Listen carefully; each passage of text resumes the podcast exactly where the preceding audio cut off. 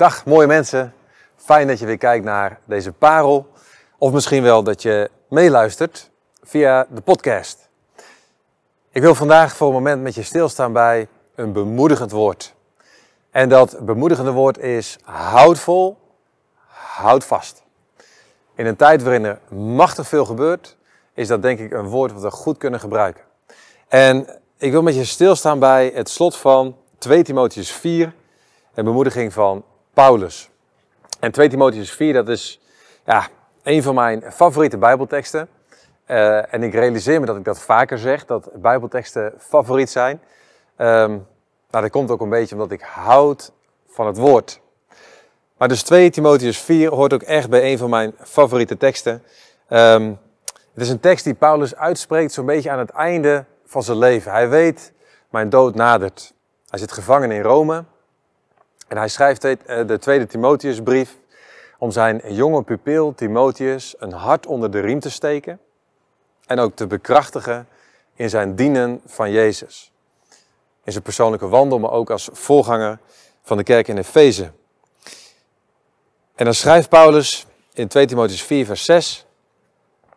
Timotheus, let wel, mijn bloed wordt al als een offer uitgegoten. Het moment waarop ik heen ga, nadert. Voel je? Paulus het leven geleefd. Hij gaat bijna heen. Maar dan zegt hij: Ik heb de goede strijd gestreden, de wedloop volbracht, het geloof behouden. En nu wacht mij de krans van de gerechtigheid, die de Heer, de rechtvaardige rechter, aan mij zal geven op de grote dag. En niet alleen aan mij, maar aan allen die naar zijn komst hebben uitgezien. Wat is het fantastisch als je zo tegen het einde van je leven hier op aarde zou kunnen zeggen: Ik heb de goede strijd gestreden, ik heb de wedloop volbracht, ik heb het geloof behouden. En voor ons klinkt dat misschien een beetje vanzelfsprekend in de oren. Want ja, we kennen Paulus en we kennen hem als een man vol volharding. De man die, die dwars door alles heen trouw bleef. Maar zo vanzelfsprekend is het eigenlijk niet, hè? Want eh, Paulus had genoeg meegemaakt om misschien wel het builtje erbij neer te gooien. Stokslagen, steniging, schipbreuk. Je leest dat hij ja, ook wel zich te neergedrukt voelde door de zorg voor de gemeente die hij allemaal had gesticht. Paulus die met vrees en beven en knikkende knieën ook in Korinthe aankomt. Hij had ook gewoon momenten van aanvechting en doorn in het vlees en ga zomaar door. Mensen die hem verlieten. Paulus had genoeg meegemaakt. Om misschien wel de handdoek in de ring te gooien en te zeggen van Heer, het is te zwaar voor mij. En daarom is het bijzonder dat hij aan het einde van zijn leven zulke grote, prachtige dingen kan zeggen. De goede strijd, gestreden. De wedloop volbracht, het geloof behouden. En het is natuurlijk inspirerend voor ons en ook ja, bemoedigend om dan erachter te komen, hé, maar zijn er aanwijzingen te vinden die ons ook kunnen helpen om vol te houden, vast te houden, tot het einde toe trouw? Nou, in die, het leven van Paulus, maar ook in deze tweede Timotheusbrief zijn er inderdaad een aantal aanwijzingen. En ik wil er vier even kort aanraken. Uh, dingen die Paulus geholpen hebben om vol te houden, vast te houden. En het eerste is, Paulus wist wie hij was.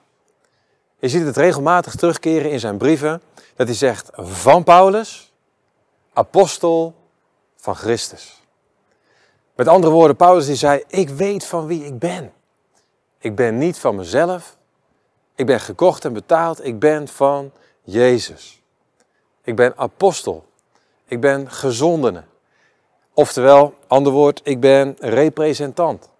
Ik ben vertegenwoordiger. Er is een groter, een hoger, een machtiger persoon. En die heeft mij een opdracht gegeven en ik ga nu de wereld in en ik vertegenwoordig Hem.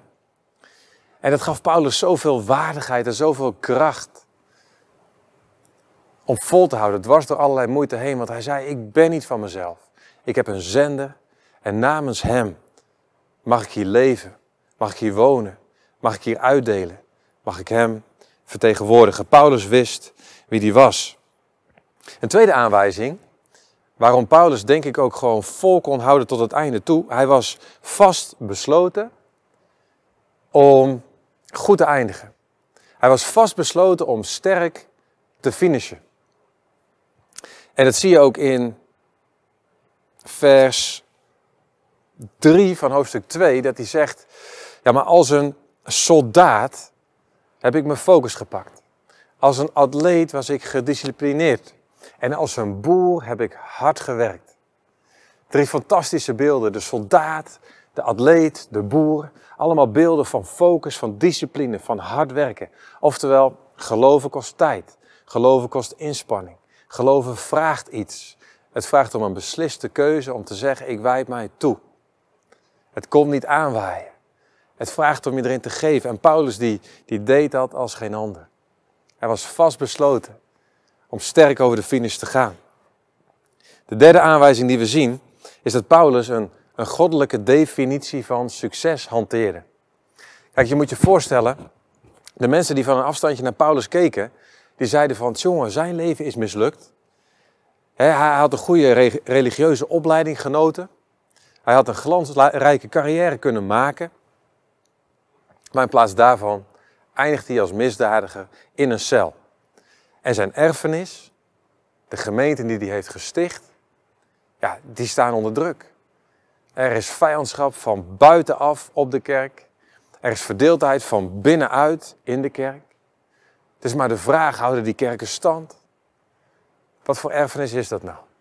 De criticasters, die hadden allemaal zo hun woordje klaar voor die Paulus. Hij zit in de dodencel. Wat jammer joh, dat het zo gegaan is met jou. Maar Paulus ziet dat heel anders.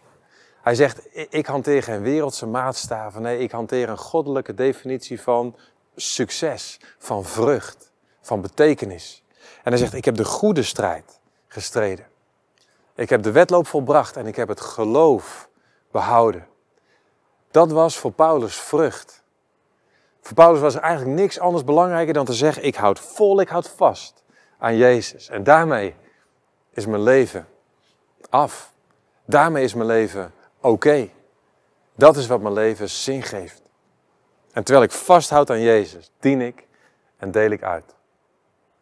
En de vierde aanwijzing die we kunnen vinden waarom Paulus tot het einde toe vol kon houden, dat is omdat hij de reis niet alleen maakte. Hij verkeerde altijd in gezelschap. Soms kunnen wij denken over Paulus als een soort solist, ehm, die het ook echt in zijn eentje wil redden. De man die vanwege al die andere aanwijzingen eigenlijk onaantastbaar was en onverstoorbaar zijn weg ging. Maar Paulus was een teamplayer. Als je zijn brieven erop naleest, hij doet dan eindeloos veel mensen de hartelijke groeten aan het einde van zijn brieven. Hij trok op in gepassioneerd en toegewijd gezelschap. Vrienden en de keuze voor vrienden en voor medegelovigen, voor broers en zussen. Oh joh, het is zo belangrijk om vol te houden, ook als het moeilijk is. En zo zijn hier vier aanwijzingen die meewegen in, waarom Paulus kon vasthouden, kon volhouden tot het einde toe. Maar dan heb ik de belangrijkste nog niet genoemd. En de belangrijkste die staat, en die, die stijgt echt met kop en schouders uit boven al die dingen die ik al genoemd heb. Maar die vinden wij in vers 8 van hoofdstuk 4. En dan zegt hij, nu wacht mij de krans van de gerechtigheid die de Heer aan mij zal geven op die grote dag. En niet alleen aan mij, maar allen die naar zijn komst hebben uitgezien. En dat is hem ten diepste. Wat maakt dat wij vol kunnen houden, vast kunnen houden tot het einde toe? Als we elke dag opnieuw uitzien naar de komst van Jezus. Dat we uitzien naar zijn komst in het klein, zoals Paulus het hier zegt. Allen die naar zijn komst hebben uitgezien, in het klein. Ik word wakker en mijn gebed is, Heer, ik wil u ontmoeten vandaag. In de dagelijkse beslommeringen, in de ontmoeting met mensen, in de mailtjes die ik typ, in de belletjes die ik doe, in de zinnen die ik schrijf, in hoe ik met mijn kinderen, met mijn vrouw, met mijn vrienden, met anderen omga. Heer, ik nodig u uit. Ik zie uit naar uw komst. In de alledaagse beslommeringen van elke dag. Maar Paulus zag ook uit naar de komst van Jezus in het groot. Hij wist elke seconde, minuut, dag, week, maand, jaar dat ik leef. Kom ik dichterbij de komst van Christus. Die zal heersen als koning, vol liefde, vol recht, voor altijd en eeuwig om dingen goed te maken. En dus ja, weten wie je bent in Christus. Vastbesloten zijn, toegewijd zijn om goed te eindigen. Een goddelijke definitie hanteren van succes. Optrekken in goed gezelschap. Die vier dingen zijn allemaal belangrijk. Maar onmisbaar is, elke dag opnieuw, in het klein en het groot zeggen, Heer Jezus, ik zie uit naar uw komst. En daar zet ik al mijn zinnen op. Kunnen we dat zelf? Nee. De ogen van ons hart moeten gevoed en gericht worden. En Paulus wist dat als geen ander. De Paulus van Romeinen 5, vers 5. Weet, zegt hij tegen de gemeenteleden in Rome, de geest van God is uitgestort in je hart. Weet, zegt hij tegen de gemeente van Efeze, Efeze 5, vers 18, bedrinkt u niet aan wijn, maar laat de geest u vervullen. En het is zijn metgezel Lucas die in zijn evangelie schrijft, Lucas 11, vers 13. Hoeveel te meer zal de hemelse Vader niet de Heilige Geest geven aan hen die hem daarom vragen? Nee, wij kunnen niet in eigen kracht onze ogen richten naar de hemel. In eigen kracht kijken wij naar beneden of om ons heen, maar niet naar boven. Maar de geest in ons hart maakt dat we uit kunnen zien. Elke dag opnieuw. In het klein en het groot. Naar de komst van Jezus. Daarmee wil ik je bemoedigen. Om dat te doen, persoonlijk, ook samen met anderen. Til elkaar uit boven de dagelijkse dingen. En laten we onze ogen gericht houden op Jezus. Want dan zijn we elke dag een beetje dichterbij. De ontmoeting van oog tot oog met onze koning. Dus daarin gezegend. Amen.